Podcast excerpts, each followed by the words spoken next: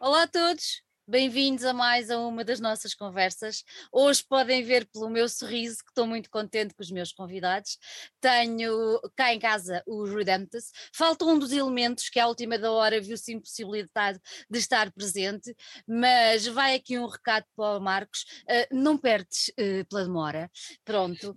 Mas tenho aqui comigo o Pedro Simões e o meu querido Paulo Rui uh, para conversarmos um bocadinho sobre aquilo que está ali atrás do, do Paulo, mas antes disso eu queria também saber um pouco mais sobre a banda, até porque, como vocês sabem, um, nós tocamos públicos que muitas das vezes não estão habituados a ouvir uh, este tipo de música e nem sempre conhecem as bandas que nós fazemos questão de trazer aqui e de dar a conhecer, e então eu gosto sempre de fazer um bocadinho o um enquadramento da, aqui da, da coisa. Começando por aí, eu queria primeiro agradecer estarem aqui, obviamente, e queria ir a 2014 para tentar perceber de quem é que foi a ideia de formar este trio, que não é do Odmira, é do Porto, mas de quem é que foi a ideia de formar uh, os Redemptus?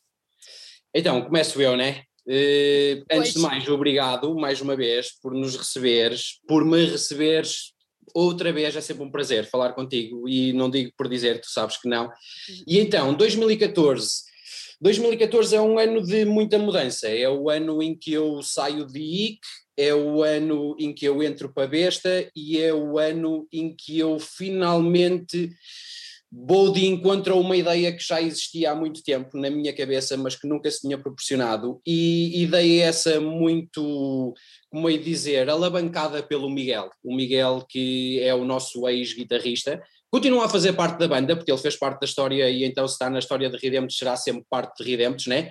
Mas então isso começou mesmo pelo, pela nossa amizade e pelo facto de eu e o Miguel partilharmos o palco tantas vezes juntos e ele sempre dizia: Meu, gostava de fazer uma banda contigo e curtia bem fazer uma cena. E eu sei que tu queres explorar outras coisas e não sei o quê, mas eu sempre, normalmente, quando eu estou envolvido nas coisas, gosto de me envolver realmente. Então, naquela altura, a minha cabeça estava simplesmente focada em IC.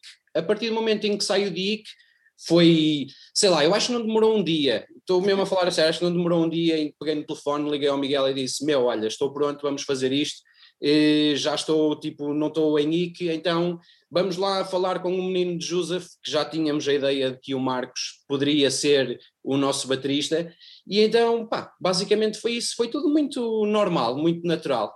Foi normal. Não houve grande, não houve grande preparação nem planeamento estratégico para criar a banda. Não, e acho que isso é algo que continua um pouquinho até hoje, né? Redemptos foi sempre uma banda Claro que as coisas são pensadas e são criadas de forma a serem feitas da melhor maneira possível, mas é algo que nós tentamos sempre e queremos sempre que seja o mais genuíno possível. E então, para ser o mais genuíno possível, não, não existe grande pensamento por trás das coisas, grande planeamento para tentar fazer isto e ser aquilo e não sei o quê. Então, isso continua desde o primeiro dia. Continua desde oh, oh Paulo, diz-me uma coisa, eu fico sempre muito curiosa quando pessoas como, como no teu caso, que eh, acabaste por ser tu a dar o pontapé de saída para, para o nascimento da banda, mas por exemplo, tu falas quando era quando foi o Miguel, foste ter com o Miguel e depois acabaram por ir, eh, por ir buscar, buscar o Marcos.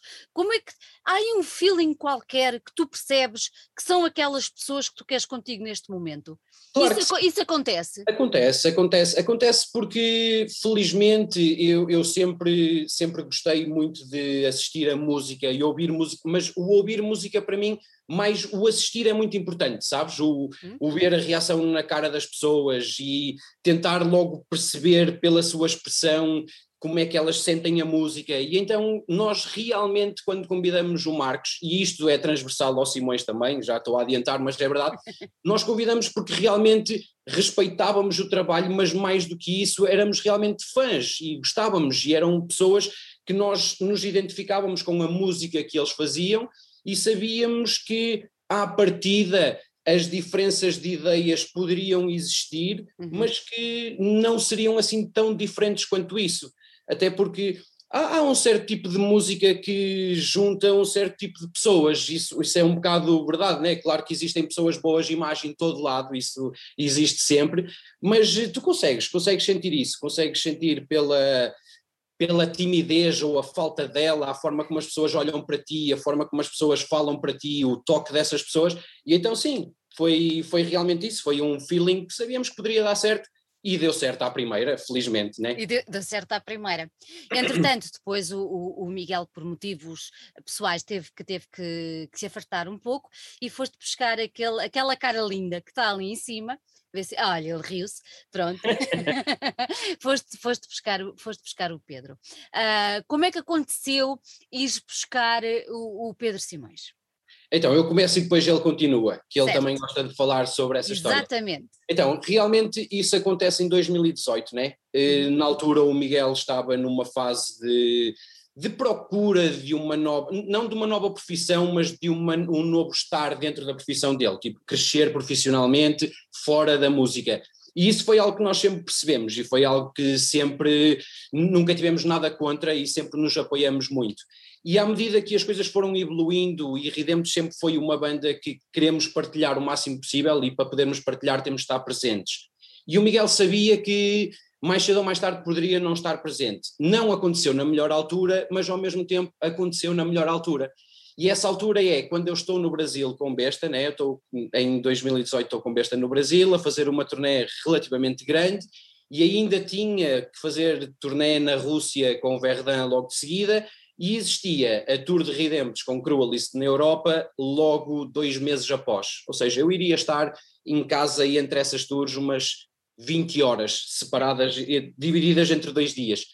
E então quando o Miguel nos diz, olha, infelizmente eu não vou conseguir uh, estar na tour, foi tudo um correr atrás do que é que poderia ser possível. Mas também, sinceramente, o Simões não foi aquela escolha de momento. Nós já, já tínhamos isso relativamente pensado, até porque o Dani já tinha substituído o Miguel a tocar guitarra quando ele não pôde, até o próprio Pierre, que era o baixista de, de Joseph, também tinha, tinha feito uns shows connosco, e o Pedro esteve sempre ali também mas havia sempre aquela coisa de o Marcos principalmente dizia assim, pá, mas eu não sei, o Simões gosta deste tipo de música, mas eu não sei se ele quer tocar guitarra sozinho não sei. Havia sempre este bocadinho, mas nós no fundo sabíamos que, que o Simões era alguém que se poderia enquadrar e identificar muito com aquilo que, que nós somos. E então eu disse ao Marcos, meu, fala com o Simões, eu estou no Brasil, eu não consigo ensaiar com vocês, mas fala com ele e convida-o e se ele conseguir safar-nos a tour, era ótimo. E a ideia parte pelo Simões no chafar a tour, mas agora o Simões pode continuar e contar o resto. Pedro, conta é, lá. Conta lá quando, quando o Marcos chegou a pé de ti e te fez o desafio para tu vires para a banda, uh, como é que isso tudo? Como é que isso aconteceu? Eu ia, eu ia, começar por dizer que primeiro não vou falar do Pedro Simões na terceira pessoa, como vocês estão a falar, vou falar na primeira. Isso é bem, é estranho. Opá, como é que eu posso dizer isto? Pronto, eu lembro-me estava de férias em, em, Londres com a minha namorada opá, e fui surpreendido por uh, o Marcos falou comigo por causa da cena da tour, para, tinha uma tour planeada, uma cena que já tinha a ser trabalhada há bastante tempo, era muito importante para a banda, era possivelmente o passo mais importante na, na, altura, que tinha de acontecer, que, que, era, que era extremamente importante. E eh, pronto, opá, eu senti que precisava de algum tempo a pensar e foi, sei lá, para o resto do dia, estive a pensar sobre o assunto, a refletir e senti que era algum, uma oh, Pedro, queria... Pedro, algum tempo, é? Isso é senhor. Mesmo, um, nem, nem, sei lá, nem, nem quatro horas. Algo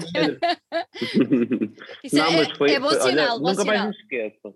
Nunca mais me esqueço. Foi uma viagem ao Abbey Road, nós íamos lá visitar a famosa passadeira e, eh, e, foi uma viagem toda de autocarro, foram tipo 40 minutos em que eu não me lembro muito da viagem, porque eu estava a pensar quais eram, o que é que eu tinha de fazer, ok, tinha trabalho, tinha de gerir a parte das férias, se era uma cena que ia ser fixe, se eu gostava, se não gostava, se, se, ia, se ia conseguir cumprir também com as expectativas deles e também não entrar para destruir uh, a tour em si, Pá, também me ia divertir.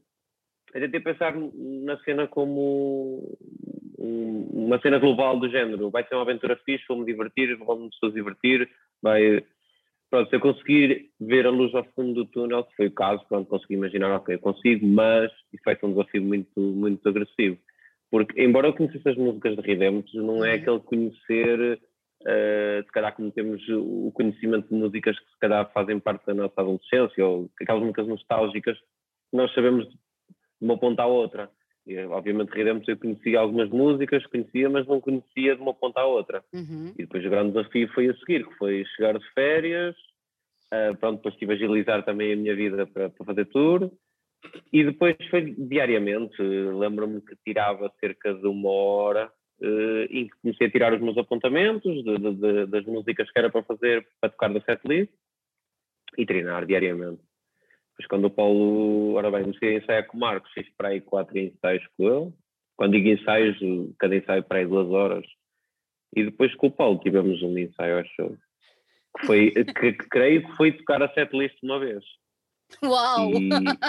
E, basicamente foi isso. Ah, mas, mas, mas obviamente que é exigente, estamos se calhar aqui a falar nisso uma coisa simples, mas né? na altura foi. E, também, também foi bastante exigente desculpa interromper, também tipo, houve, um, houve um pequeno pormenor que também faz um pouquinho de diferença, né? embora não tenha sido muito, muito, como é que eu ia dizer, não foi muito com muito espaço, ou seja, não, não foi uma coisa muito repetida, uhum. mas o Miguel deu a sua ajuda também. O Miguel passou certos pormenores sim, sim, sim. ao Pedro, até mesmo o, o, material para irmos em tour. O Miguel tipo emprestou ao Simões para ele fazer a tour connosco, porque tudo fazia sentido. O nosso som era um som que estava, estava pronto para aquilo.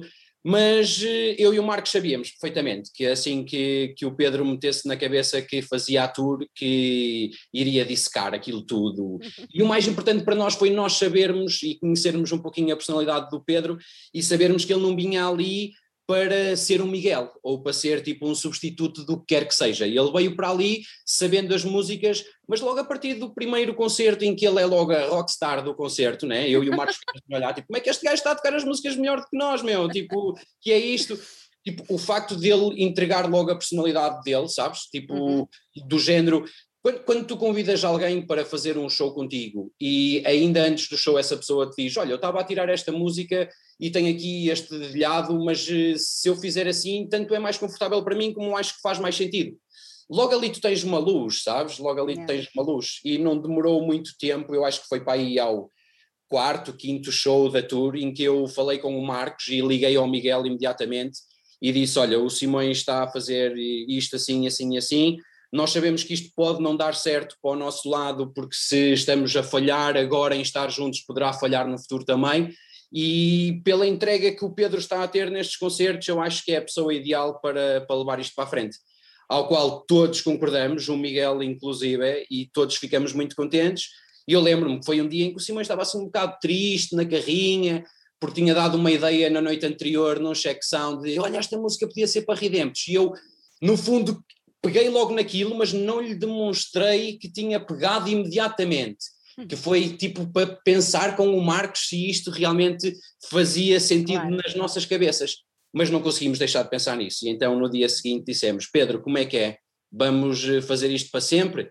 E ele disse: Para sempre, olha que eu digo ao teu pai. E eu digo: Ah, está bem, vamos lá e pronto, e foi assim, foi, a sério, foi tudo muito natural. E, e é isso que, que, que foi sempre importante: foi nós sentirmos que assim que ele foi convidado e que aceitou o convite, não veio ali para, para ser uh, o guitarrista de Redemptos, veio ali para ser o Pedro que toca guitarra em Redemptos e que cria música para Redemptos e que é Redemptos também. Uhum. E isso foi o mais importante. Acaba, acaba, por fechar o triângulo outra vez, não é? Com... Exatamente não é? Que, que, acaba por ser também um quadrado, sendo que o Miguel também marca a sua presença e, e a sua. Sim, e felizmente nós temos, temos muitas pessoas que, que nos são transversais em toda a história, né? Até o facto, por acaso ainda falamos disto numa última entrevista, até foi o Simões que falou acerca disso, que o facto de os nossos discos serem todos gravados pelo Dani Caos Armado, que é alguém que também nos acompanha desde quase do primeiro concerto, não, quase não, do primeiro concerto, foi ele que fez o nosso som no primeiro concerto, que é alguém que já trabalha comigo, sei lá, há 15 anos, o primeiro disco que ele gravou como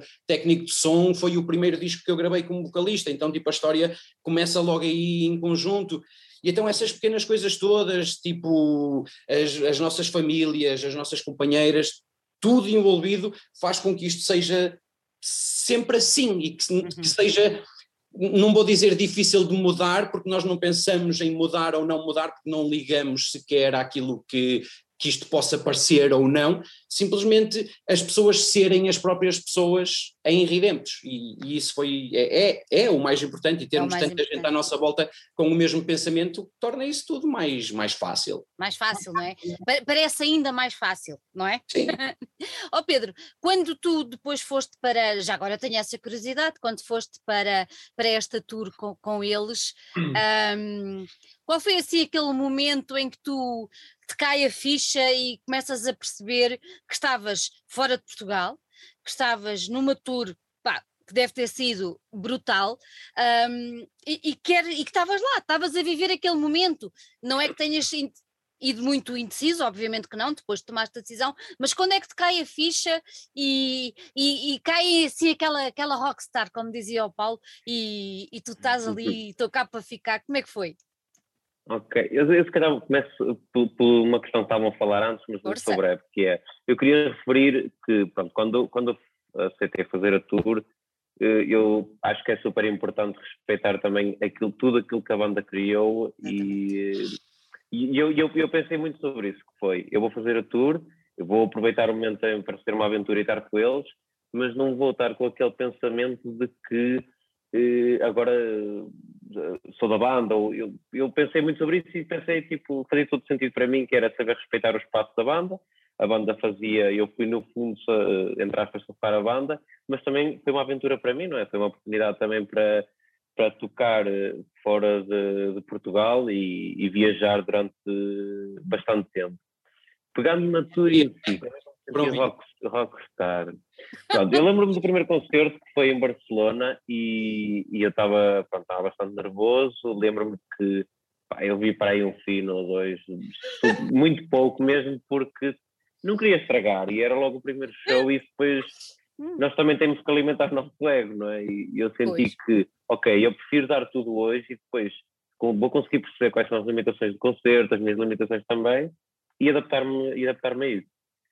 Pá, acho que correu bem dentro do possível e obviamente me senti logo rockstar, mas eu quando é que eu comecei-me a sentir, eu estou a pegar no rockstar, mas não é rockstar à letra. Não, a, fica, vocês estão a dizer.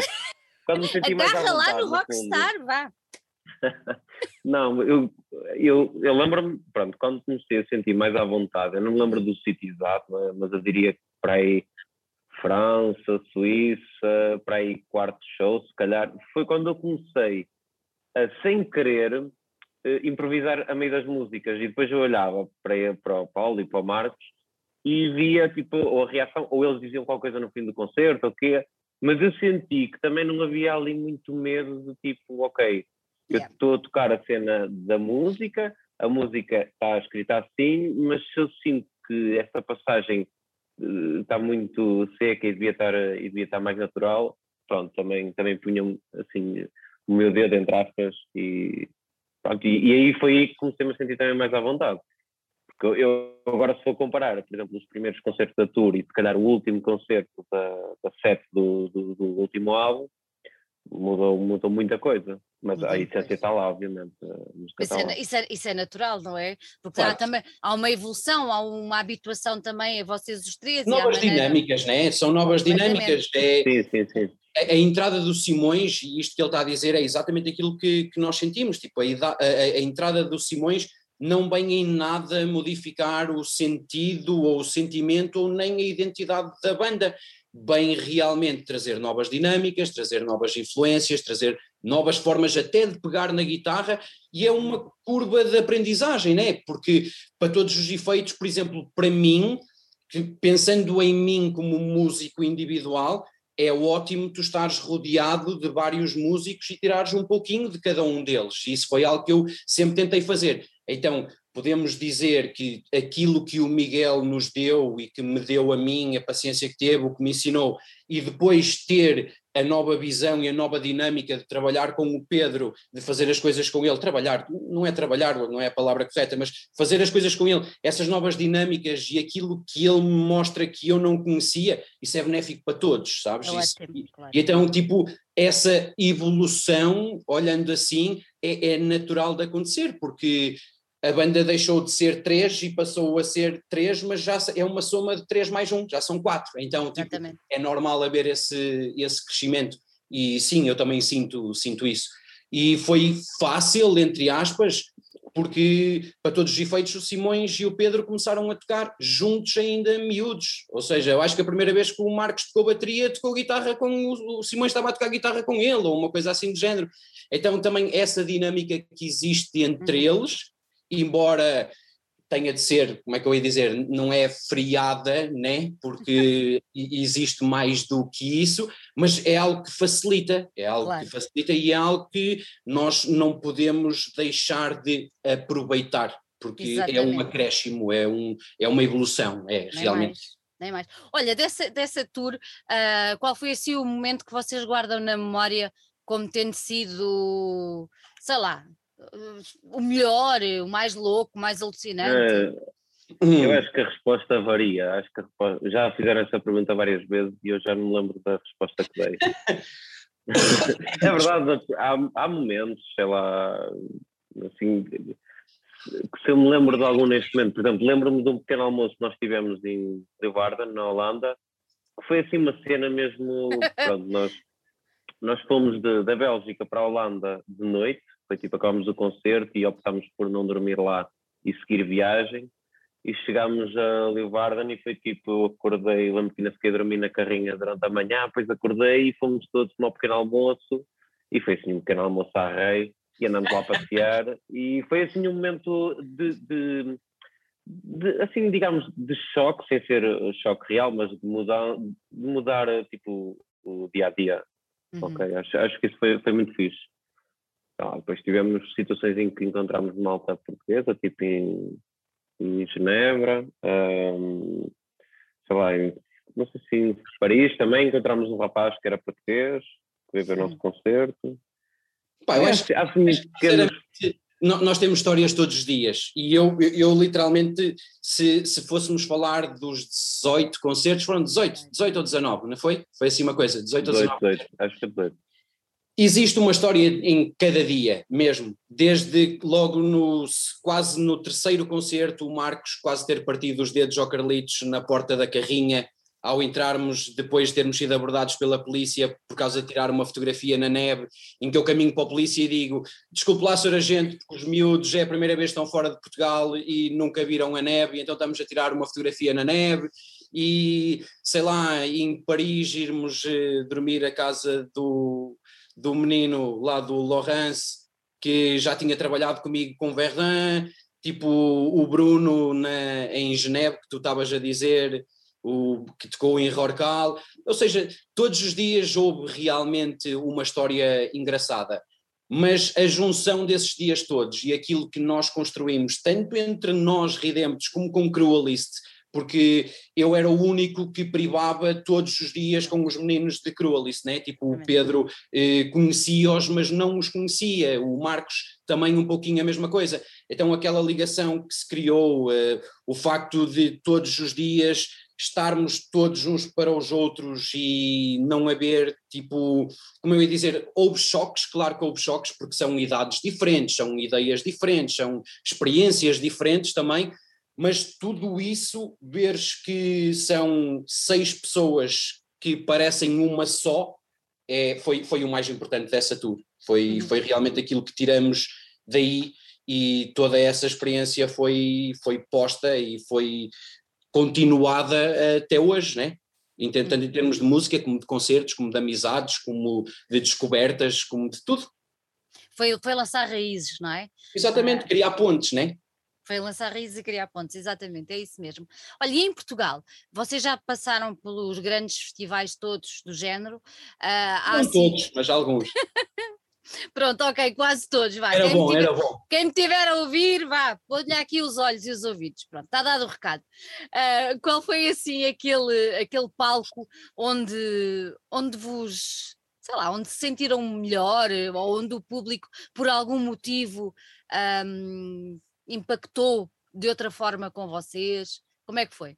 Onde é que foi? É assim, sinceramente, e, e, eu já, até acho que já falei isto contigo também, e quando eu digo isto não, não digo por dizer, e todos os concertos são especiais, e então em Redemptos são realmente especiais porque nós nunca sabemos o que vai acontecer, nós vamos sempre libertos e vamos sempre com, com liberdade para ser espontâneos, e então tudo pode acontecer. E logo aí, isso aliado ao facto de estarmos rodeados de pessoas que, que gostamos muito, faz com que seja sempre especial em todo lado. Mas, ok, eu, eu sei onde quer chegar com a questão e, sinceramente, eu acho que há concertos que marcaram. Um deles, por exemplo, a primeira vez que Ridemptos, ainda sem o Simões, a primeira vez que Ridemptos toca em São João da Madeira, né? que é a nossa terra natal, onde vivemos durante muitos anos, foi, foi especial, porque uhum. foi a primeira vez que eu toquei em frente à minha cidade com uma banda diferente, né? Depois, sem dúvida alguma, o Amplifest foi algo importantíssimo para nós. É, um, é uma, é, é, são pessoas que, com quem nos identificamos muito e que falam a mesma linguagem e que temos todo o prazer em fazer caminhos juntos e queremos fazer muito mais, sempre, sempre que nos for possível. E Barroselas também, mas aqueles concertos que nós podemos chamar de pequeninos, nós não olhamos para eles como pequeninos e às vezes esses dão-te uma ligação, não digo maior, mas tão forte que tu não consegues deixar de pensar neles como um concerto importantíssimo para ti, como é tipo voltarmos ao Algarve sempre, voltarmos a Braga, voltarmos a Viana do Castelo, tipo, a sério, é, é difícil fazer-te o pinpoint dos melhores de sempre, mas o melhor de todos foi a apresentação do Black Art no Art Club no passado dia 8 de setembro. Foi o melhor concerto de todos. Foi, não foi? Foi. Até Mas agora o Simões pode responder até, por ele. Até porque vocês já estavam parados há um ano e tal. Há um ano e dez meses, para aí. Nós não tocávamos para aí desde a primeira semana de dezembro de 2019, acho eu. Acho que foi algo assim. Yeah. Sim, estávamos perto já a fazer yeah. os dois anos. Mesmo. Nós fizemos live streaming e pronto, não, não fizemos concertos. Não, não, é, não é a mesma coisa, não é? Pois, ah, obviamente não, obviamente não. Olha, é assim, eu ia acrescentar só, só uma cena que é, por exemplo, o, o Vagos Metal ah, Fest, ah, obviamente, foi, claro. foi um festival que nos deu muita exposição. Embora não fosse um, um festival que as pessoas procurassem, se calhar, um, eh, bandas do nosso estilo, ou, ou mesmo que. O próprio cartaz dizia muito sobre. estava muito focado em outros estilos.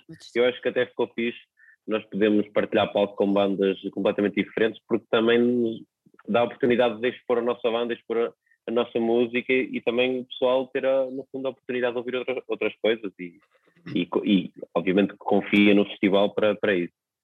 Uh, mas eu diria, obviamente, pronto, eu, eu vi o concerto do, de, do Amplifest de, de Redemptos e, obviamente, que achei um concerto altamente, porque, mais uma vez, é provavelmente o festival português eh, onde melhor se insere uh, Redemptos mas eu também diria que o Black Art, de, a apresentação do álbum, obviamente, o, o, o concerto que também tivemos com o Glass Shock também foi no Art Club, foram assim os concertos eh, que, pronto, que eu achei mais fixe, também pela exposição, também por saber que, ok, vão estar ali pessoas que quase certeza que não nos conhecem, que querem ver Glass Shock, querem ver outras bandas, mas vão estar ali por, por consequência, então vão ter nos ver Pronto.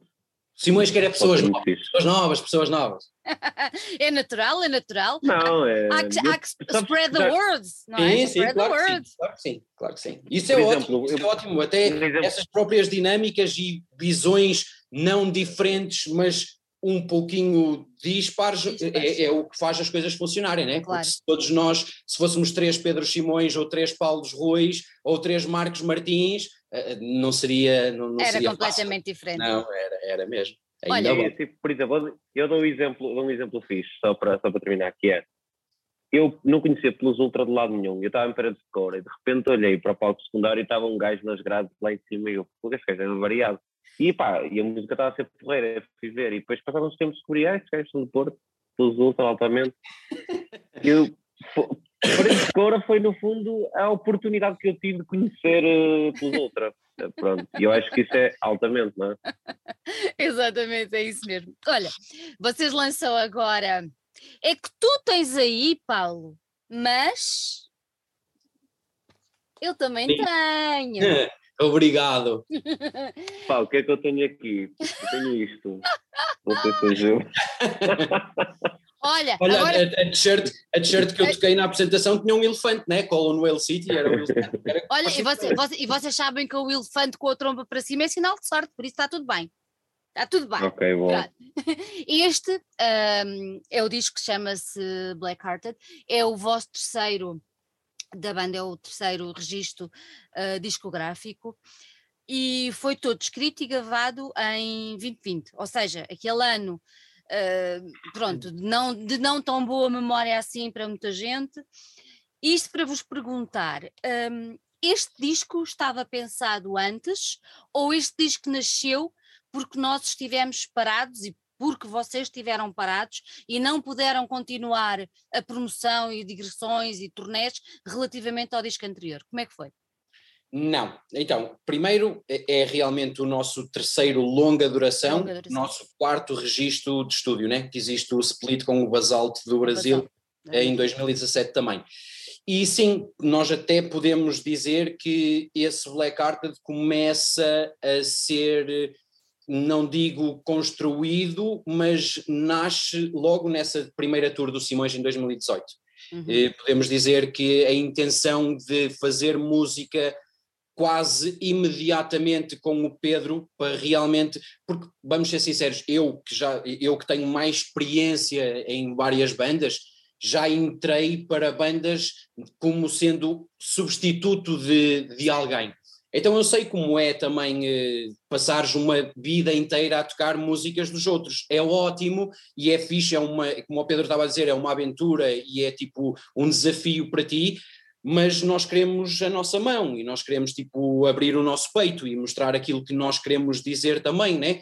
E então a nossa ideia foi, foi sempre essa, foi, foi o mais rápido possível lançar um disco, até porque tinha sido em 2017, Tour 2018, ainda fizemos a Tour da Rússia em 2019, e então a nossa ideia era exatamente essa, no final da Tour 2019 irmos para estúdio e compormos o nosso disco até porque os nossos discos nós temos as músicas alinhavadas, né? Uhum. tipo este Black Art nós tínhamos, ensaiávamos as músicas, sabíamos o que é que iríamos tocar, mas nunca fechamos nada, sempre quisemos realmente chegar ao estúdio e poder ser o mais espontâneos possível, poder acrescentar, poder subtrair, poder fazer o que nós quiséssemos e tudo isso acontece antes da pandemia. Depois, a meio das gravações, sim. Ah, tudo isto gravado novamente com o Dani Caos Armado, já tinha falado sobre isso, né? Uhum. Então, as gravações são interrompidas pela pandemia. Eh, e eu, se não estou enganado, o Pedro depois pode-me dizer se sim ou se não. Eu acho que fica só a faltar ou o baixo e a voz, ou só a voz para o pós-primeira quarentena, né? E então, se, se se estamos à procura de dizer que esse sentimento e isso que é passado nesse disco que parece tão pertinente para os tempos que nós estamos a passar, se foi por causa da pandemia, não, não foi. Mas posso-te confessar, e não é confessar porque não é segredo nenhum, que realmente o facto de eu ter gravado a voz depois disso ter acontecido que a forma como tu a expões traz algo mais, porque realmente, como eu digo, ninguém é de ferro e até as pessoas mais positivas, passando por situações que são bem difíceis e desagradáveis, ou há a luz ou há o desvanecer, né? E então isso acabou por mudar um pouquinho das duas coisas. E essa forma de apresentar as, as letras e de apresentar a forma como eu cantei o álbum foi algo que ninguém sabia como iria ser ainda, até porque nunca tínhamos ensaiado voz, Bom. eu nunca tinha mostrado letras a ninguém, tudo foi feito literalmente no estúdio. E então talvez esse, essa sensação de um sentimento de, não digo de frustração, mas mais cru, mais visceral, que possa passar e que tenha um pouquinho a ver com, com aquilo que nós passamos, sim, com certeza que sim. Mas olha, tu estavas a dizer que nenhum deles tinha visto, tinha uh, lido ou ouvido sequer uh, nenhuma das letras. Então como é que vocês fizeram? Uh, tu tinhas as letras feitas, mas não tinhas as músicas? Explica só um bocadinho como é que tudo se processou. Nor normalmente nós criamos os três todos juntos. Todos juntos, exatamente. E também, como já falamos, tipo, nós já nos conhecemos o suficiente para perceber que, por exemplo, o baixo para mim é um suporte muito grande da minha voz. Então, se eu andar à procura de um certo tipo de coisas no meu baixo, eles quase que conseguem já saber, ok, ele está a magicar alguma coisa para colocar a voz aqui, então essa, essa, esse know-how do que cada um de nós faz facilita muito mas criamos todos juntos e as letras é a única coisa que é criado só, só por mim, é a única coisa, todos eles têm a dizer nas métricas, na forma como é feito, uhum. mas essa mensagem não é especial nem singular para mim, né? mas é algo que sou eu que faço sozinho. E eles também confiam nisso, e aquilo que aconteceu foi como a minha escrita é feita tipo sempre, eu não, não tiro dias para escrever, eu não, não me fecho para poder escrever, são, são coisas que vão acontecendo naturalmente. Então eu tinha várias folhas, várias folhas com vários textos, e cheguei ao estúdio e o Pedro, Pedro perguntou, tal como o Dani, então meu, tu já tens tipo as letras estruturadas para o que é que é para cada música? Eu disse, não meu, tenho aqui estas folhas e eu sei tipo de cabeça a maior parte das coisas que aqui estão, porque fui eu que as escrevi, então, tipo, vamos ouvir e tentar perceber o que é que sai naturalmente, e pá, e foi assim que eu fiz. Ou seja, aqueles textos todos, tu em várias músicas até ouves repetição de frases, porque realmente nós não, não tivemos uma estrutura pensada, uhum. queríamos sinceramente que tu nos sentisses mais do que estar a ouvir uma música que foi estruturada e tudo metido no, no devido sítio. E isto em relação à voz. Agora, em relação ao resto, o Pedro pode falar um pouquinho. Pedro. Yeah, ok, eu se calhar ia, ia, voltar para trás um bocado que foi. Pronto, há um bocado estávamos a falar de 2020, do álbum ter sido escrito em 2020. Obviamente não foi, não é? Obviamente nós chegámos da tour, isto foi para aí abril, já não me lembro, mas foi março, abril, algo do género. E daí até ao final do ano nós já tínhamos esboços de pequenas ideias, riffs, já tínhamos só uma, uma, duas ou três músicas que não estavam completas, mas já tinham se calhar a base ou pequenas ideias, uma pequena história uhum. uh, que nós já tínhamos. Uh, quando digo tínhamos era guitarra, uh, baixo e bateria. E estávamos a explorar também um bocadinho aquilo que gostávamos, aquilo que sentíamos que, porque não, porque não, porque não vamos explorar este estilo, ou porque não vamos por aqui ou para lá, e ou não exploraste também, nenhum. Ou não exploraste exato, exato. Caso, não, né? não, não, nos prendemos necessariamente a nada. Pronto, e depois fomos escrevendo as músicas e quando chegámos à altura do estúdio, eh, penso que tínhamos eh, pronto, só duas músicas do álbum é que não estavam totalmente escritas, haviam uhum. ideias, havia ali uma base, mas não se sabia bem o que é que aquilo poderia ser ou não. E depois foi tudo, essas duas músicas foram praticamente feitas em, em estúdio. O resto do álbum, pronto, foi, foi feito guitarra, baixo e bateria, foi tudo feito na sala de ensaio. Tínhamos ensaios todas as semanas, a ideia era também irmos explorando, gravávamos, ouvíamos uhum. depois eh, fora do ensaio e, e, dávamos a nossa opinião, vimos, ok, gosto mais daqui assim, gosto mais assado. Estávamos também a expor as ideias uh, no ensaio, mesmo fora, e falar também sobre isso e perceber, ok, isto é fixe, gostamos todos, não gostamos, temos medo de ir para aqui, uh, ou será, será que depois uh, é o problema da comunicação, não é? Percebermos se conseguirmos expor aquilo que está na nossa mente, se conseguirmos expor a toda a gente para perceber depois também feedback e, se, se, se, é uma cena que pode resultar ou não e se temos medo ou não de arriscar. E relativamente à parte do estúdio, pronto, a parte do estúdio, o que fizemos foi, eh, penso que já é o normal que, que, que sempre fez e a experiência que tenho também tenho feito, que é uh, ir a estúdio, tendo as guias ou não, pronto, fazer as guias, depois, obviamente, trabalhar um bocadinho o som, ver, ver o, som de cada instrumento e, e meter aquilo ao nosso gosto, e depois fazer o, normal, que é bateria, baixo, uhum. guitarra e voz, e depois overdubs ou coisas, uh, samples e, e afins. Na questão da voz, eu nunca tive medo porque eu conheço o Paulo Dica, eu conheço o Paulo já de Dicos há muitos anos, então para mim sempre foi, e depois obviamente ridemos, mas eu sempre senti que eu queria ver só acontecer e depois se tivesse de fazer alguma coisa dizia. E quando isso aconteceu em estúdio, eu só queria ver, ok, um take, vamos gravar e depois vemos como é que ficou. E eu não me lembro, provavelmente foi um pormenor ou outro em que disse qualquer coisa, mas eu gostei muito da forma como fluiu e fui concordando pronto, não, não ia acrescentar nada, porque eu acho que isso também é fixe quando as coisas saem bem à primeira não, não é saírem bem, porque o, bem ou o mal, isso é relevante. Eu gostei do, do, do resultado, eu gostei do, do, do, primeiro resultado, então achei tipo, já, yeah, está fixe, siga. Basicamente, desculpe, deixa-me. Basicamente... parte voz, nessa parte, acabou por sair muito natural. Sim, sim, sim. Basicamente, tipo, a imagem daquilo que nós já tínhamos feito antigamente nos outros discos, mas uhum. eu acho que desta, desta vez no Black Art muito mais deliberado, foi realmente tentarmos que se percebe, não é que se percebesse, porque nós não temos essa necessidade de que, que, que alguém perceba, seja o que for, mas nós queríamos que se notasse que foram pessoas que fizeram as coisas, percebes? Que foram, foram pessoas que na sua vida existem falhas, tu ao tocar um instrumento, não estou a dizer que existem as falhas e que não as corrigimos, mas quisemos que não fosse tudo literalmente tipo dissecado ao pormenor. E, por exemplo, para mim, o facto de eu ter conseguido, com a ajuda do Dani, ter conseguido pela liberdade, também, claro, pela cena da experiência que um gajo já tem em estúdio, né? são, já são muitos álbuns gravados, mas o facto de muitas vezes o Dani perguntar, ou o Pedro perguntar do género,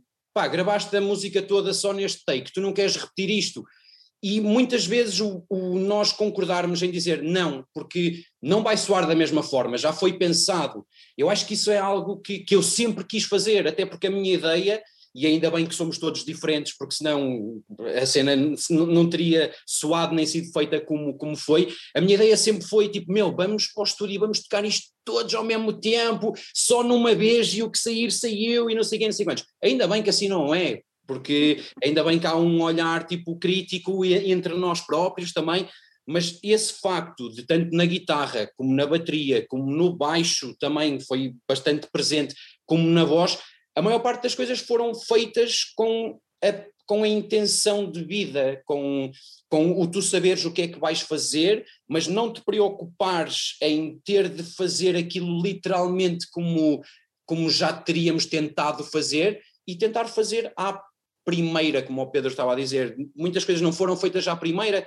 mas mesmo aquilo que não foi feito à primeira foi feito de forma natural, não foi do género, olha, agora corta neste sítio e vamos tipo tocar aqui, sabes? Então isso para mim, para mim é, é, foi algo muito importante e é algo que eu tenho uma satisfação grande em ouvir e sentir o Pedro a tocar, e sentir o Marcos a tocar, e sentir a minha voz a falhar, e sentir o dedo da corda a trastejar, tipo, isso faz parte, meu, porque tu quando estás a ver o nosso show ao vivo, quando estás a falar connosco, nós não conseguimos cortar e ir para trás, é aquilo que tu fizeste, e então para mim isso dá-me uma satisfação grande, e foi algo relativamente novo para uhum. todos, e que, que eu gostei muito. Desculpa, estou a falar bué, falo sempre bué. Não, estás nada. Olha, eu, eu tive a ouvir o disco, claro, já várias vezes, e tenho-te a dizer que este disco está a ser alvo de uma desavença familiar cá em ah, casa. Ah, ok, então, mas nós não queremos isso. Isso é um álbum de partilha e de conexão. Deves imaginar porquê, porque alguém quer para a sua coleção e eu okay. disse não, não, não. Uh, mas pronto, tirando, tirando essa parte, eu tive a ouvir o disco e, e fiz questão de ouvir o disco em conjunto com, com, com o meu marido, que também é, é fã e, e, e, gosta muito deste, deste som e tudo mais. E, e gostámos muito do disco. E ao tentar interiorizar aquilo que aqui, que aqui vinha, uh, tu há bocadinho estavas a falar em que mesmo a pessoa mais positiva tem as suas partes mais, mais baixas, mais, mais down, mais pronto. E deu para perceber aqui que há partes em que eu própria me sentia quase que retratada na tua voz, ou seja, uh, sou incapaz de cantar como tu cantas, uh, mas sou capaz de mandar um berro a dizer já chega, não quero mais, não é? E houve muitas das coisas que tu dizes ali, que tu, tu, a maneira como tu falas e como tu cantas e como tu expeles as palavras pela tua boca, que quase que me substituem esse sentimento. Isto para te perguntar, tu quando escreveste estes, estes temas, ou depois quando os escolheste, tu tiveste isso em atenção. Eu sei que este álbum uh, anda à volta do, do, do, vosso, eu vou dizer imaginário, mas não leves, não leves a mal a palavra imaginário, mas anda à volta do conceito que, é, que está por trás da banda e tudo mais. Mas quando tu tiveste a escrever, tu tinhas isso como intenção, um, ou foi qualquer coisa que depois começou a sair? Como é, como é que foi? É, é assim, sinceramente, de imaginário isso tem pouco. Isso eu acho que, como é que eu ia dizer? Posso dizer que talvez as coisas mais pessoais, tudo, tudo, geralmente tudo aquilo que eu escrevo em uhum. todas as bandas é transversal, o eu realmente tentar eh, falar na primeira pessoa, não te contar histórias, não falar de cor. Eu, eu, sempre, tive, sempre tive este discurso porque foi algo que eu sempre tentei crescer com isso, sabes? Tipo, a partir do momento em que tu tiras da tua cabeça que o facto de tu achares que já sabes tudo te pode bloquear o tu aprenderes mais e dar-te mais às pessoas, foi algo que eu, que eu felizmente tive ajuda para me desligar disso relativamente rápido. E então, tipo, é talvez das coisas mais pessoais que eu já escrevi, mas ao mesmo tempo eu não me senti especial por ser tão pessoal, porque nós temos a perfeita noção e nós olhamos à nossa volta e vemos, por exemplo, a nossa família que está mais perto de nós, que há algo que realmente é uma cola entre nós todos e não há ninguém, ninguém mesmo, que não sinta tristeza, que não tenha um dia menos bom. Não... Então, se essa noção existe, existe, não foi feita com a intenção de ser meu ou de ser teu, uhum. foi realmente com a intenção de eu me abrir e de eu próprio encontrar alguma forma de. Eu não gosto muito da palavra de catarse, eu sei que se usa muito essa, essa palavra, mas não, não tenho muito uh, o hábito de usar essa, essa palavra. Mas sim, tinha a noção que é pessoal, mas que não me é singular. E então, algo que eu sempre fiz e sempre gostei de fazer foi dizer que gosto de ti, dizer que não estou bem, e houve uma altura em que isso não aconteceu, e foi na altura que a maior parte dessas coisas foram escritas, sabes? E então, pá, não sei, não, é, é estranho eu falar sobre isso, mas tinha a noção perfeita que poderia ser uma voz de alguém, mas não foi feito com essa intenção, entendes? mas que sabemos que essa identificação está lá porque realmente não há ninguém que não passe por isso. E tu teres essa identificação, eu gosto dela e isso faz-me sentir bem, quase aquele clichê de não estamos sozinhos, e não estamos realmente. E às vezes basta só olhar para o lado e falar com as pessoas para sabermos exatamente isso. Mas aquilo que eu quero dizer é que não é um disco só sobre estar na escuridão e só sobre estar triste e só sobre dor e perda é um disco de sabermos que isso existe dentro de nós e que tentarmos viver tipo dentro disso, partilhando com os outros e não tendo qualquer tipo de medo de estender a mão ou de pedir a alguém para te estender a mão, isso é o que aí está. Mais do que a escuridão é o perceber que todos nós temos essa escuridão dentro de nós e que com, talvez com os outros tudo seja mais fácil. E até, para mim foi. Para mim foi. Paulo, até não te esqueças de uma coisa, quer dizer, eu acho que uh, o meio caminho para encontrar a luz, seja ela qual for, seja ela onde for, uh, passa muito pela expressão e pela palavra, porque se tu guardas, se tu escondes, se tu carregas uma cruz cruz Sim. como peso uh, em cima de ti, uh, vai-te acabar por fazendo-te curvar cada vez mais. E é impossível isso, isso acontecer sem, sem, sem, sem pôr para fora, quer dizer, tu, tu, a, a, coisa do catártico, eu percebo o teu, o teu, a tua não vontade de aplicar essa frase, porque eu, eu acho que também não é, não é, não é, não é ser catártico, é ser. Um, olha, é ser nós próprios, não é? é?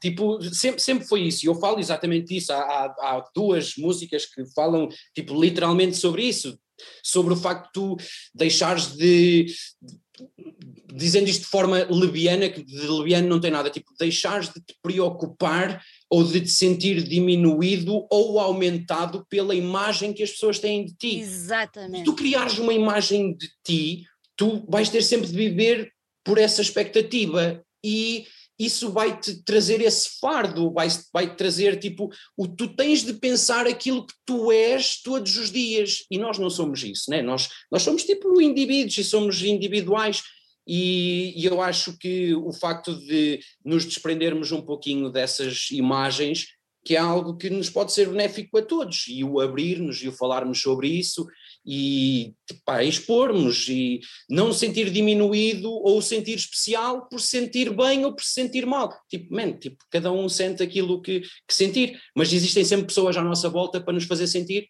ou melhor ou às vezes também pior, né? Existem as duas partes. Pois, mas isso, isso compete-nos a nós e eu acho que, é assim, tu sabes, e nós já falámos uma vez sobre isto, eu continuo a achar que a música tem um papel um, de diversão, sim senhor, mas tem um papel por exemplo, como tem uma literatura, como tem um cinema, como tem qualquer outro, qualquer outra expressão artística. Eu partilho isso também.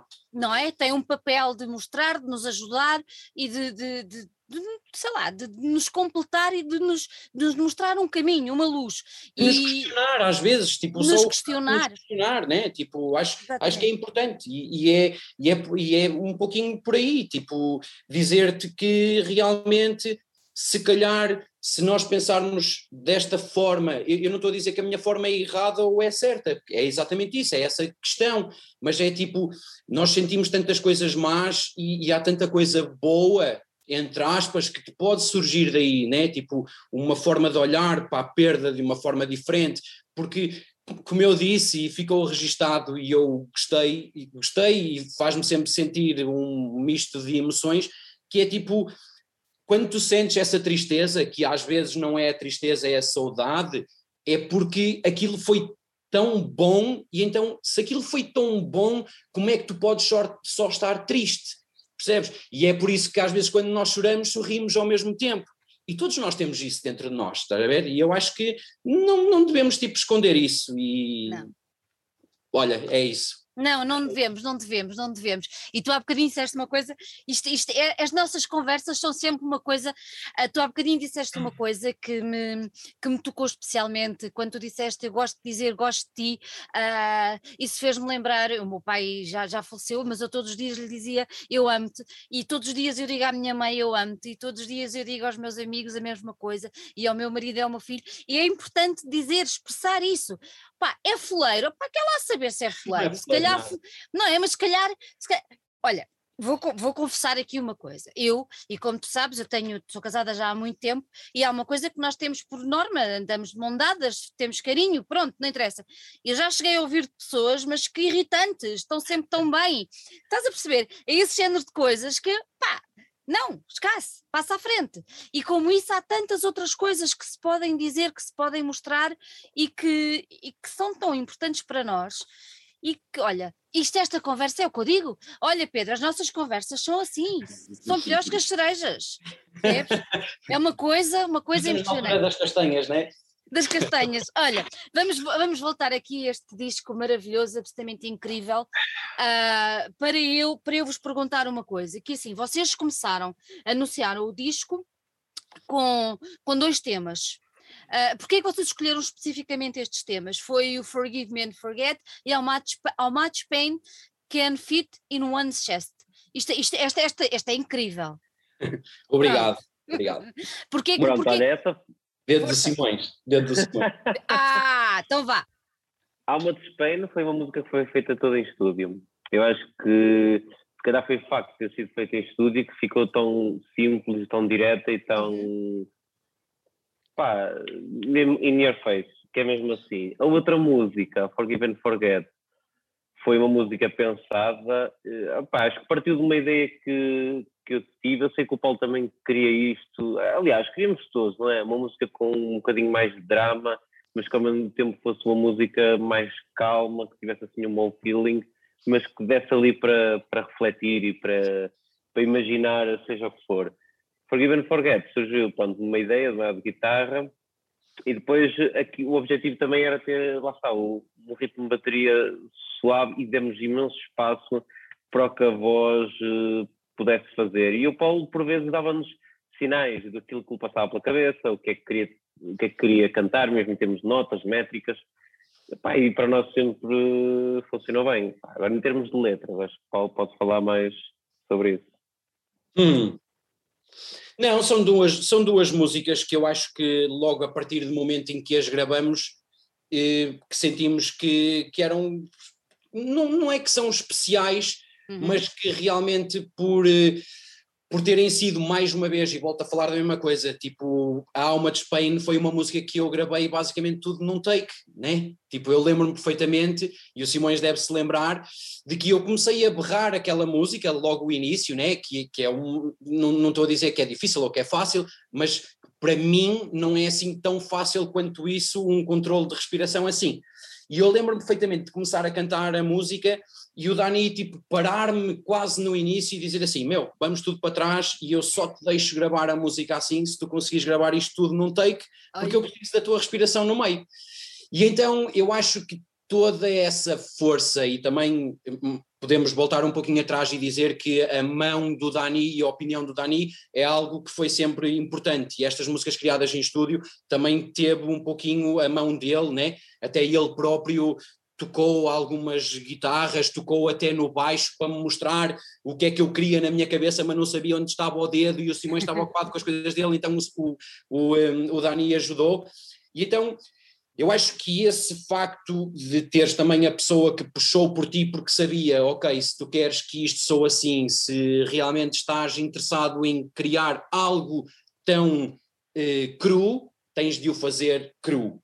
E então acho que essa música ficou logo marcada nas nossas cabeças até logo a partir desse momento, né? Todos aqueles gritos repetidos no final foram todos gravados também no mesmo take, né? Tal como este último concerto no, no, um, no Art Club. E a Forgive and Forget era uma música em que não vou dizer, mas ok, foi daquelas músicas em que eu disse ao Simões: Olha, tens aquele, aquele riffzinho bonito da viola, vamos realmente seguir a tua ideia de construir algo que seja piano, e eu quero, tipo, tentar, tipo, como é que eu ia dizer, explorar-me também um pouquinho e tentar fazer uma coisa um pouco diferente. Não, não que seja literalmente diferente, mas, mas foi uma experiência, foi uma experiência boa. E então também quisemos e ficamos com essa experiência marcada e talvez tenham sido, essas, tenham sido esses os fatores que fizeram com que os primeiros singles tenham sido duas músicas tão dispares, exatamente por causa disso, né? para, para deixar também um pouco no imaginário das pessoas o que é que poderia estar ali no meio levas com uma música que começa logo com gritos e uma viola toda maluca, mesmo a Seattle style ou algo assim do género, e depois levas com uma Forgive and Forget e ficas um pouquinho tipo a imaginar o, o que é que anda aqui nestes meandros e pronto. Não, acaba, acaba, acaba, por despertar a atenção do género, o que é que aí vem? Agora já não desperta porque já temos o disco na mão, já sabemos, mas acaba, eu vou só confessar uma coisa, das 10 músicas, gostei delas todas, mas a Doom to Crumble, não sei porque, tocou no meu coração de uma maneira muito especial. Ainda have no vai. idea, have Ainda no vai. idea why, vou ter que ouvir mais vezes, mais vezes, que é para perceber qual é a tecla que eu gosto de isso, isso, é ótimo. Isso, eu vou falar de uma coisa que acho que ainda não, não disse nenhuma vez, mas já falei com eles e principalmente com a Tassiana cá em casa, que algo que me deixa contente e satisfeito e que, que, que faz com que tenha um, um significado diferente para mim é o facto de tal, como tu estavas a dizer, que a Doom to Crumble é uma das tuas músicas favoritas do disco, é quase no nosso no, no, nosso redor de pessoas que, que se conectam, conectam connosco e partilham as suas experiências, é raríssimo a pessoa que bate na mesma música. Ai, e é para nós é interessantíssimo, sabes? Tipo alguém dizer, olha, a Purge by Light é a minha música favorita, a Forgive é a minha música favorita, a Alma de Spain é a minha música favorita, a Doomed é a minha música favorita. Isso para nós é, é ótimo e para mim é especial, e desculpa eu estar a falar na cena da primeira pessoa, para mim é especial porque isso faz com que me traga um sentido de que o eu ter pegado nesse tal texto e o ter dividido, para mim, quando tu me dizes isso, é quase como se tudo aquilo que eu escrevi fizesse sentido até àquele momento, percebes? E então, pronto, é só, só este pequeno à parte. Pequeno. não, um pequeno, pequeno à parte que vale, vale imenso, tens noção disso, vale, vale muitíssimo. Vocês apresentaram estes dois singles uh, com vídeos. Uh, Contem-me só quem é que fez aqueles vídeos tão incríveis uh, e se vamos ter direito a mais vídeos deste, deste disco ou não. Podes falar, Simões, diz lá. Ok. Pronto. Uh, dizer que todos. Não, o vídeo da Alma de Spain foi o Paulo que fez. Foi, acho que foi só ele, nunca mais ajudou ninguém. E foi uma ideia que ele tinha na cabeça e que uhum. quis expor. por isso o clipe foi todo ele, queria uma cena mais, uh, se calhar mais dura, não é? mais próxima, mais in your face, lá está, aquilo que uhum. eu disse há um bocado. Depois o outro clipe. Pronto, o outro clipe vai um bocado em contra também ao artwork. O artwork foi, foi a minha namorada que fez, não diretamente, ela já tinha as fotos tiradas, isto já são fotos que eu penso que devem ter. Como é que se, como é que se, como, oh, Pedro, Pedro, como é, como é que se chama a tua namorada? Marta.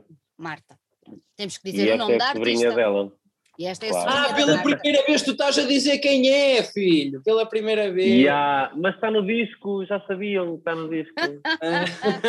não, mas para dizer, por acaso isto foi uma cena que eu lembro-me na altura, pronto, estávamos a falar, eu e o Paulo e o, e o Marcos falávamos sobre artwork, como é que havia de uhum. ser, se havia de ser uma foto, se havia de ser uma cena desenhada de propósito para, para, para sei lá, ir de encontro a tópicos ou ideias que nós tínhamos e eu lembro-me de ter partilhado umas fotos com o, o Paulo e, e eu, pá, eu lembro que foi o Paulo que literalmente disse: Eu adoro isto, é isto, esquece, acabou. E eu, pá, ainda bem que eu não senti isso sozinho e foi, foi muito fixe. Uh, o Marcos também concordou, obviamente, e avançámos com, com, com a ideia de pegar no artwork.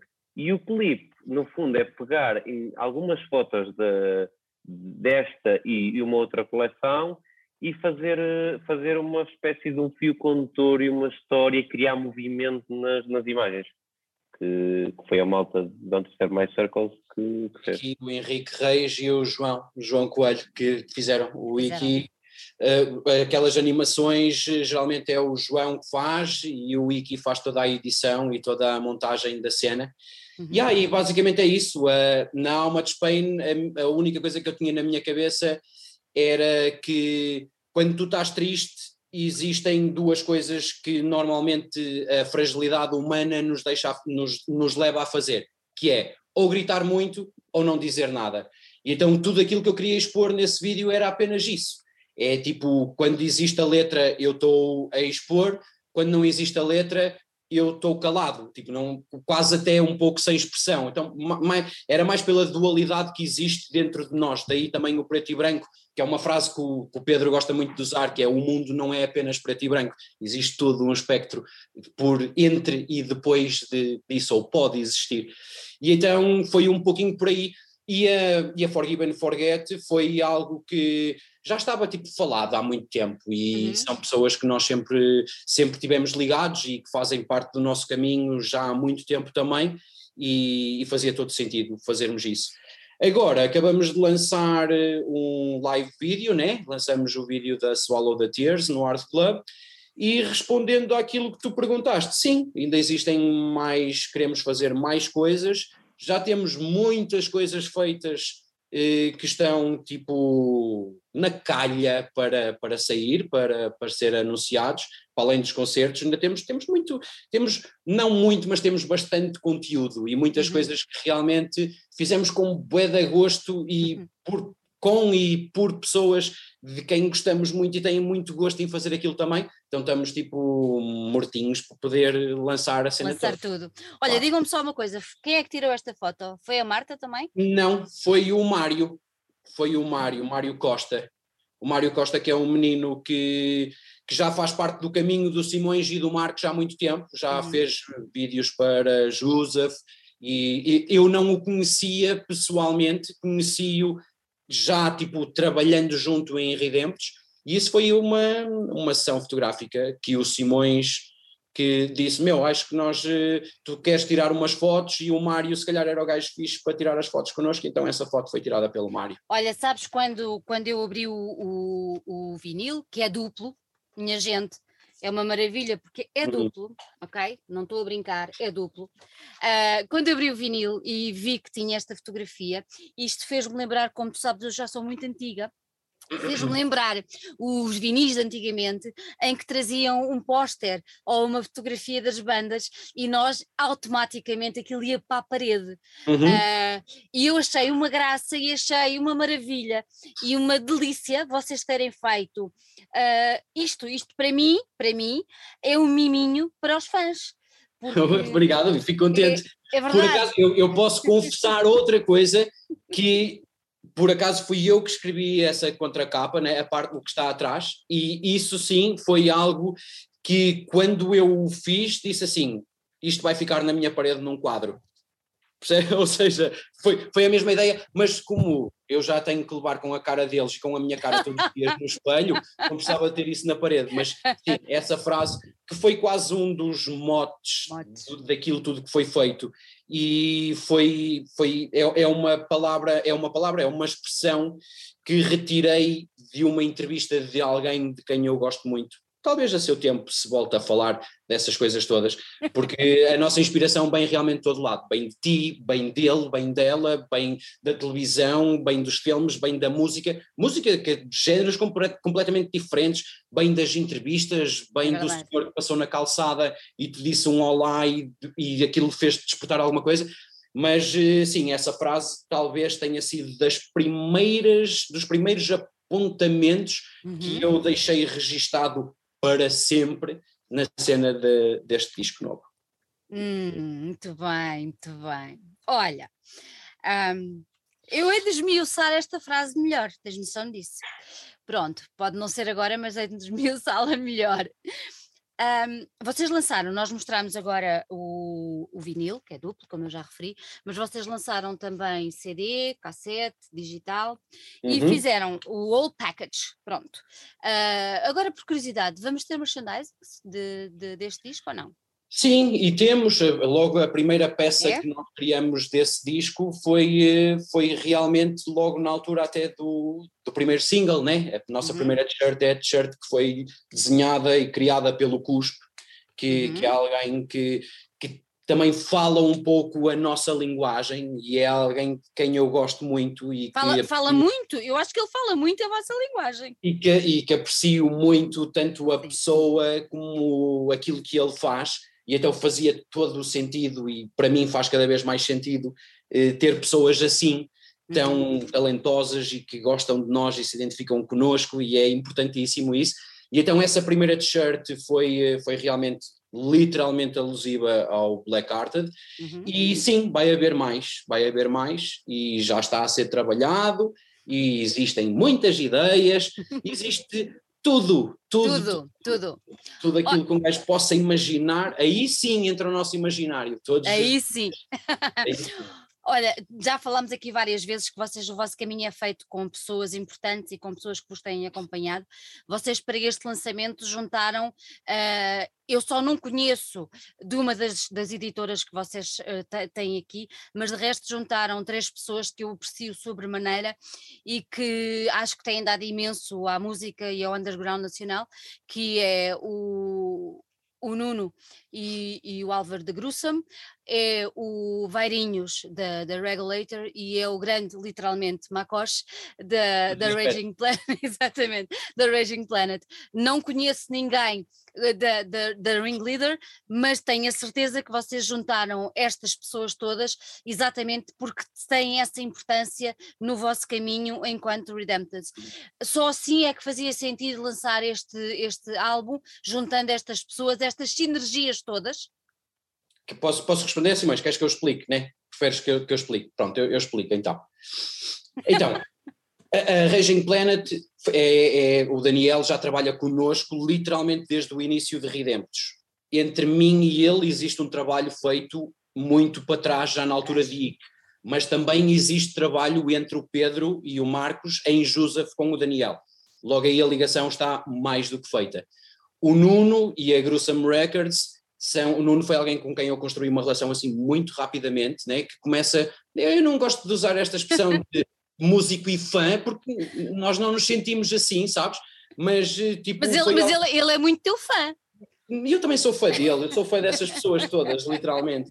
Uh, e então, tipo, foi uma relação que se criou muito e eu sabia perfeitamente e nunca tínhamos escondido um do outro que seria algo que ele iria ficar muito contente e ter todo o prazer em trabalhar connosco. O Álvaro que está com ele é alguém que me deu a crescer e que me fez crescer, já partilhamos sala de ensaio, tipo, eu não estava ainda na banda, mas os padrinhos de Ick no primeiro show foi Pitch Black e o Álvaro estava em cima do palco e foi quem também deu a mão para ir tocar com eles O João Bairinhos, embora não tivesse ainda história comigo, mas já tinha com o Joseph, já tinha com o Pedro e com o Simões, que já tinha feito coisas em parceria com eles, mas foi alguém que eu conheci durante a quarentena e que cresceu muito em mim e de quem eu admirava e admiro o trabalho já há muito tempo também.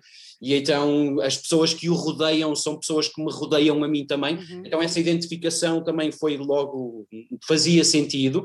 E a Ring Leader é alguém também muito especial, porque é, é o Sérgio Prata Almeida, que é o baixista de Don't Disturb My Circles. E aí entra também o Joãozinho e o Wiki Don't Disturb My Circles e toda a gente ligada a Don't Disturb My Circles, né? E fazia também todo sentido, que é alguém que já faz parte da nossa vida há muitos anos e também sabíamos que teria todo o interesse em trabalhar. E como tu estavas a dizer, Redemptos sempre foi o estarmos rodeados de pessoas de quem gostamos, mas não é só, é realmente expandir sempre que possível essas ligações. E então eu acho que esta edição quadripartida, neste caso não é em quatro partes, são cinco, né? a banda também está. A banda também conta. Nesse, nesse meio. São realmente pessoas que algumas delas já se conheciam, mas outras foram novidades, né? Uhum. Então, tipo, o, o, para nós também o criar essas ligações é importante e foi importante em todos, em todos os sentidos de fazer isso. Mais, mais fácil para todos, conhecimentos diferentes, tipo ligações diferentes, ideias diferentes que podiam ajudar tipo uns e outros, e então fazia sentido, fazia sentido ser, ser assim. E não, não estamos aqui, aqui a dizer que, que, tinha de ser assim, não tinha, mas que é especial ser assim. É, é, é especial ser assim, é especial, mesmo sim. especial, porque realmente são pessoas que se mais do que nós gostarmos delas, é identificarmos-nos com aquilo que elas fazem também uhum. e não esperar esse retorno, mas saber que esse retorno existe. E então isso torna tudo tipo mais, mais, mais quentinho, bah, mais quentinho. Mais quentinho. Sim, até porque o coração é uma coisa que é muito cara aos Redemptors, não é? O coraçãozinho está aqui muito... Ele está sempre lá, toca em todos os discos, bate em todo lado, não há forma de, de o mas, deixar mas nem podemos escapar, porque se ele parar, nós deixamos de existir. Exatamente. e é? já o deixamos cair uma vez, mas depois no disco a seguir voltamos a metê-lo para cima. Pronto, estás a ver? Estás a... É Pronto. O disco está a ter um impacto brutal. Uh, eu tenho visto reviews e tenho a certeza quando vocês forem para a estrada vai crescer ainda muito mais, porque mais pessoas vão ter a oportunidade não só de o ouvir, mas de ter contacto direto com vocês. Um, eu tenho que vos perguntar isto: vocês, quando, quando tiveram o bichinho pronto nas vossas mãos, tinham algum tipo de noção que podia ter o impacto uh, que, que, está a ter. Imagino que para vocês o impacto tenha sido o máximo, porque está um excelente disco e se vocês, pronto, o puseram cá fora é porque está como vocês o imaginaram e queriam. Mas agora perceber que há mais pessoas que, que estão a ter esse impacto como vocês tiveram ao fazê-lo e ao criá-lo e ao pô-lo cá fora, vocês estavam à espera disto ou ter sido uma surpresa? Vai aí, Simões. Vai, vai, vai. Eu não sei bem como é que é de pôr isto, porque assim, eu não, hum, eu não estava muito preocupado com isto. Eu já aprendi, já aprendi há alguns anos que, pronto, já está a começar há muitos anos, eu já aprendi que nós devemos seguir os nossos instintos e aquilo que gostamos mesmo de fazer e, no mínimo, as pessoas que estão na banda, as pessoas que gostam de nós, e que estão próximas de nós, uh, no fundo, essas, essas uh, opiniões acabam por ser muito importantes. Uhum. Não tem a ver necessariamente com fazer o, o riff A ou B, mas às vezes são as pequenas ideias e sugestões que, que podem ser importantes. Eu não me preocupo muito com será que as pessoas vão gostar ou não? Tenho de sentir. O nosso objetivo, acho que aqui era sentir-nos orgulhosos de, ok, fizemos uma coisa que nos orgulhamos que vai de encontro com o nosso sentimento e nossas expectativas, mas não estávamos à espera, obviamente, de tanto do feedback tão fixe que temos, temos recebido, mas pronto, ainda bem que também não estávamos tipo, aí temos de ter bom feedback, não, pá, não vamos ser felizes, percebes? Aqui a questão era mesmo tipo, ok, nós sentimos que fomos muito felizes a fazer o disco e a gravá-lo e a trabalhar neste processo todo. Bem, isto é arte, não é? Como um artista que faz uma escultura ou pinta um quadro, que seja, nós sentimos muito, feliz, muito felizes a fazer isso e depois, obviamente que o feedback acaba por ser o retorno, mas que nós também não estávamos pronto, eu falo para mim, eu não estava à procura do género, uhum. queria pessoas tipo a dizerem é incrível, fico muito feliz por isso, por isso mas, mas não era algo que a gente procurasse mesmo. Porque isso depois acaba por vir por consequência, não é? Tipo, uhum. Nós fazemos música porque gostamos, as pessoas gostam, gostam, se não gostam, pá, mais isto na prateleira, não há problema nenhum. Temos de saber respeitar, não é? É assim não, a sociedade, é verdade. Nem mais, nem mais. Mas tem sido, oh Paulo, no teu caso, uh, uh, pronto, tem sido gratificante. Sim, sim, e pegando naquilo que ele estava a dizer, tipo, o, o, orgulhoso também é uma palavra que eu não costumo usar muito, mas que realmente nos dá uma, uma alegria e uma satisfação grande, porque, mais uma vez, volto a dizer, tipo, Redemptos é isso mesmo, é tipo, é a partilha, é a conexão, e é o sermos nós. Logo aí, a expectativa de tu teres alguém a gostar de ti ou não, claro que nós queremos, entre aspas, não é ser aceitos, mas nós não queremos, tipo, como é que eu ia te explicar isto? Eu estou a caminhar por um caminho que não era aquele que eu queria andar, mas claro que nos faz sentir bem, né? principalmente como ele estava a dizer, as pessoas à nossa volta olharem para aquilo e dizerem assim, yeah man, tipo, eu consigo ver-te ali e realmente isto foi bem feito e vocês conseguiram exprimir aquilo que queriam, porque quem nos conhece realmente, né, quem, quem está connosco no dia a dia, sente essas coisas e, e essa, essa conexão é muito mais forte do que outra coisa qualquer, mas que me deixa muito contente chegar a mais pessoas possível, porque eu acho que pegando literalmente numa forma assim mais objetiva sobre os temas que são falados, eu acho que são temas que mais pessoas podem querer e devem querer ouvir um pouquinho mais, porque são temas em que vou falar assim de uma forma crua, que a sociedade tem empatia, mas não tem tanta empatia por quem a exprime abertamente, percebes? Exatamente. A cena de, estou eu a falar de saúde mental, estou eu a falar tipo de suicídio, estou, eu estou aqui tipo a, a, bater forte, mas passa um bocado por aí, né? Então tipo, sim, sim, eu quero que realmente aquilo que nós fizemos que passe ao maior número de pessoas possível, mas nesse sentido, não no sentido. Claro que nós queremos tocar nos maiores festivais do mundo, nós queremos eh, assinar pela Relapse, nós queremos assinar pela Dead Wish, claro que sim, isso existe no, no, no nosso imaginário, mais uma vez, né? E, e é um crescimento e é, é algo que nos faz também andar para a frente mas realmente o mais importante neste disco não foi isso. E eu acho que a partir do momento em que nós começarmos a achar que isso também é o mais importante, acabamos por nos perder um bocadinho. Ou não, ou não, mas isto é ainda um caminho que teremos de, de o trilhar para depois podermos falar sobre ele. Mas que realmente, e era aí que eu queria chegar, estou contente e é gratificante ver tantas reviews, como tu estavas a dizer, de pessoas que realmente leram, perceberam, ouviram e falar de aquilo de uma forma que nos é tão familiar. Ou seja, não é que a nossa música seja uma música que possa ter muita ou pouca interpretação, porque realmente toda a música pode ter a sua interpretação, mas eu acho que nós falamos daquilo tão abertamente e tão diretamente que há poucas coisas onde tu podes deixar o teu imaginário fluir, né? que aquilo está lá. E então perceber que em tantas partes do mundo que as pessoas estão a escrever sobre este disco e a escrever de uma forma em que nos diz assim: alguém tipo, sentiu e percebeu aquilo que nós queríamos passar. Sim, sem dúvida, isso é, isso é algo que não, não dá para esconder a satisfação e, é e a alegria que, que, que, isso dá. Sim, exatamente, claro. exatamente. E as pessoas, todas as mensagens, né? Tipo, foi uma coisa impressionante. Tipo, receber, tal como tu disseste, são as coisas mais fixas, parece tão clichê, tão banal, mas não é. Tipo, tantas pessoas tipo, a escrever e a dizer: Meu, tu não devias ter escrito assim aquilo porque não sei o quê, estás a perceber, tipo, mas de uma forma boa, quando eu estou a dizer, claro. mas de uma forma boa. Isso é tipo, é, é, é, o, é, o, é o que me deixa feliz, é o que me deixa feliz mesmo, podes crer. Claro que sim, e no final é bom. Diz, diz, diz. Diz, Pedro. Desculpa, desculpa. Não, força. Deve estar com latência aqui nos Açores. o que eu queria dizer é tipo, eu acho que, pronto, o Paulo no início da entrevista referiu o facto de criarmos expectativas de, de, daquilo que determinadas pessoas estão à espera de nós.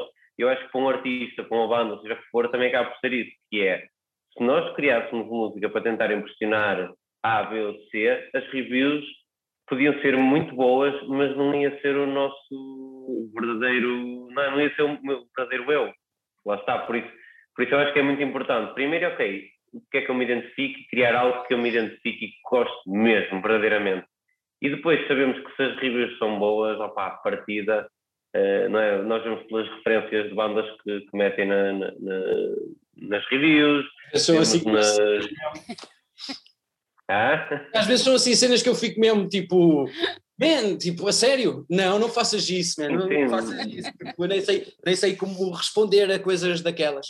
Mas sim, mas o que eu Às vezes nem são coisas às vezes são coisas que nós temos na música ali mesmo presente, por exemplo, eu nunca me lembro de nós termos referido o ISIS na, na, na, nas referências, por exemplo, de Redemptos, seja onde for, mas nas reviews estavam. Estavam é porque, ok, aquelas pessoas também gostam daquilo e de certa forma criaram uma conexão que para nós provavelmente nem existia na música. E existia. A escrever, diretamente não existia. Percebes o que eu quero dizer? Tipo, não, não fazíamos música a pensar, tipo, uh, isto estava aí e já vamos seguir. Não, mas indiretamente, pá, porque nós ouvimos isso, porque gostámos e porque já vimos uh, concertos e temos essas memórias, também acabamos por, por criar essa imagem, se calhar, na experiência que a pessoa teve quando, quando ouviu isso. Essa identificação fica para ti e tu acabas por a meter cá fora sem, é sem contar com ela, né? Sem dar conta, tipo, sem dar conta, não é? Se calhar, tipo, houve riffs que eu estava a fazer no baixo em que eu, se calhar, achava, tipo, e olha lá, e se fosse, tipo, o Caleb a fazer este riff e de repente eu acabo de fazer o riff e afinal o riff soa muito mais, sei lá, uh, Pink Floyd. Estou a exagerar, estás a ver? Mas, tipo, tu, tu estás a pensar numa porque acaba por, por não ser assim, né? E, é. isso nós temos, nós nunca escondemos as nossas influências, nunca escondemos nada disso e eu acho que é algo super importante para nós. Deixa-me super contente de todos nós na banda termos pontos em comum, mas realmente existem partes que são bué dispares e isso é ótimo. É bom. é ótimo acontecer. E tudo isto que nós acabamos de dizer, que o Pedro acabou de dizer e eu também, não quer dizer que nós não tenhamos o, não, não seja o almejar de tocar melhor, de fazer melhor, de chegar mais longe, de tocar para mais pessoas, de chegar. Nada disto, nada do nós sermos nós próprios e de nós não pensarmos em agradar pessoas, invalida o facto de sim, realmente nós queremos crescer sempre. E isso é a cena natural. Nós não podemos estar aqui a dizer, ah, porque eu fiz este disco ligado a estas pessoas todas, porque eu só queria que isto ficasse aqui. Não, não. Isso, é, isso, não existe, isso não existe. Ninguém faz então, isto, nenhum, nenhum, é ninguém é, cria para isso. Exatamente, então, mas esse sentimento de tu dares algo tão pessoal e fazeres algo tão cru não invalida que tu tenhas, de, tu queiras continuar a crescer e chegar mais longe mais e longe. fazer mais. E eu posso agora não tem a ver, mas tem a ver, posso dizer que talvez este tenha sido o primeiro disco que eu tenha sentido que tive de ser baixista de Redemptos e não o vocalista que tocava baixo, percebes? Então, se calhar no disco mais cru em que eu já participei neste, desse tipo de coisa, foi o disco em que eu tive de pensar, ou não é pensar, mas tive de ser mais músico. Ou seja, uma coisa não invalida a outra. a outra. O teu crescimento e o teu querer fazer mais e melhor não invalida o tu dares mais de ti de forma genuína ou crua ou natural, ou seja o que for. Eu Nem mais. Passei, passei a minha ideia. Passaste, sim, senhor. Olha, antes de irmos embora, digam-me só uma coisa. Uh, concertos. Já há datas, não há datas? Deixem já aqui uh, mais ou menos alinhavado onde é que vos vamos poder ver. Sim, há, há, datas e eh, posso dizer que algumas já foram anunciadas, né? vamos tocar eh, no dia 13 de novembro no Barracuda, novamente no Porto. Duas razões para repetirmos o concerto no Porto assim tão rápido. Primeiro porque é o Barracuda, né? e foi tipo, é um espaço que queremos estar, porque são pessoas que, que temos história juntos e faz todo o sentido. E depois também porque sabemos que foi um concerto esgotado a nossa apresentação com o Burbian, né? foi ótimo e que muitas pessoas gostavam de ter ido, não puderam ir. Eu não estou a dizer isto que isto é tipo, ah, a tua segunda oportunidade de ver Redemption, não é isso, mas existem realmente pessoas que claro. ficaram contentes dizendo, meu, tipo, ainda bem que vocês tocam duas vezes no Porto porque eu não consigo ir a outra, então boa, este, e faz todo o sentido, e é só por essa razão que nós tocamos só, não é só, nunca é só Mas essa é uma das razões que leva a fazer isto. Depois posso dizer que temos Viena do Castelo para fazer também, temos Aveiro também, as datas vão sair muito em breve. Uhum. Estamos a tentar até ao final do ano fazer um pouquinho por todo lado. E posso dizer que já existem alguns festivais em 2022 Boa. e a nossa intenção sempre foi fazer turnê, por isso estamos expectantes, na expectativa, a trabalhar a meio gás, e aqui se existe, na possibilidade de conseguir fazer um booking de uma tour boa lá fora. E pronto, e vão surgir as datas que nos forem possíveis fazer, porque é isso mesmo que nós queremos, é tocar, tocar o máximo possível e não queremos, tivemos tanto tempo sem tocar que aquilo que queremos mesmo é estar em cima do palco e partilhar Olha, isto. e vir cá à minha beira, a Lisboa, há hipótese ou não? Era bom, era bom e pá, não te vou mentir que, que o esforço não está a ser feito, porque está, mas como tu sabes, não está nada fácil, e não está fácil porque Primeiro, felizmente toda a gente está a trabalhar, Exatamente. toda a gente em termos de bandas, né, de bookings, toda a gente está tipo a tentar caminhar e levar as suas coisas mais à frente, o que cria um certo não é entupimento, né, mas cria, cria algumas há um algumas... engarrafamento, há um exatamente, engarrafamento. Exatamente. E depois também porque algumas daquelas casas míticas e mais não vou dizer pequenas, porque elas pequenas não tinham nada, nada, porque eram casas que abriam as portas sempre e que foram importantes até para bandas que quer fazer turnê da Europa passar aqui e tocarem não sei o quê. Ficamos sem algumas delas, como o Sabotage, né, tipo, e outros, e então, tipo, torna, torna as coisas um pouquinho mais difíceis. Mas sim, mas eh, queremos muito, muito mesmo, e faz todo o sentido, tipo, tocar do Algarve até meu, Balença do Minho, nós queremos ir lá acima, nós queremos ir a todo lado, a sério queremos mesmo ir a todo lado. Olha, eu vou-me despedir com vocês, mostrando aqui outra vez isto, não é? Isto tem as letras, tem os agradecimentos, e vocês põem aqui Redemptus would like to thank, e depois tem e diz thank you. Eu agora vou fazer ricochete. Eu acho que quem tem que agradecer somos nós, a vocês três, por terem feito este álbum tão bonito, uh, e por terem se juntado a pessoas tão fantásticas, algumas delas eu ainda não conheço, mas tenho a esperança de vir a conhecer, mas outras tantas conheço e gosto particularmente de muitas delas, e hum, eu acho que é isso, eu acho que é importante uh, aquilo que estávamos a falar, dizer as coisas na altura certa, e então eu aqui ponho no papel dos fãs todos e dizer muito obrigada por terem feito este trabalho, está muito bonito. Um, eu gosto muito de aplicar a palavra bonito, mesmo quando é é este género de música, mesmo quando falamos de metal, mesmo quando falamos do whatever, não interessa, é bonito, para mim toca-me, é bonito.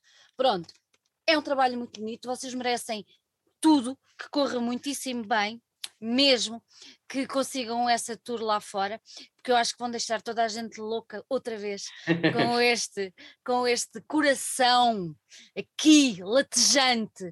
Uh, não tenho, não tenho as dúvidas nenhumas, tenho a certeza absoluta. Gostei muito de vos ter aqui. Uh, Foi um prazer. Que, eu acho que não. Quem, quem, quem vê as minhas conversas sabe perfeitamente que eu não, não minto, não, não escondo. Uh, eu gosto muito de vocês, gosto muito de ti, Paulo, e hum, é um prazer, é um gosto enorme poder falar com vocês, poder mostrar o vosso trabalho ao final deste tempo todo e vocês terem criado e criarem, e para mim é tão importante dizer tanta vez isto. Olha, vocês são os maiores, os nossos músicos são incríveis e. Malta. Nós estamos super agradecidos, mas o mais importante é a partilha, é só isso. É não a partilha. É agradecermos, a partilha não é preciso agradecer. Pronto, agradecer. é isso mesmo, é isso mesmo. Pessoal, toca a ir ouvir este disco, toca a partilhar com toda a gente, toca a dar a conhecer, porque não só é um disco bonito, como é um disco importante. Uh, nós, numa conversa que tivemos aí há tempos, eu e o Paulo, um, em que focámos mais os besta, falávamos na história dos filhos ouvirem as letras e, e interiorizarem as letras. Então é assim, agora falo para a, malta, para a malta da minha idade, que tem filhos adolescentes e tudo mais, deixem-nos ouvir, uh, porque é assim, mais importante do que verem séries estúpidas estúpidas na televisão, se calhar vale muito mais ouvirem boa música, boas letras e fazê-los pensar e, acima de tudo, conversarem com eles. Pronto. Voltei a repetir aquilo que disse da outra vez, é um statement, isto é meu, é a minha casa, faço o que eu quero, recebo o que eu quero e gosto de vocês e um grande beijinho. Pronto. Beijinho, até já. Beijinho, obrigado.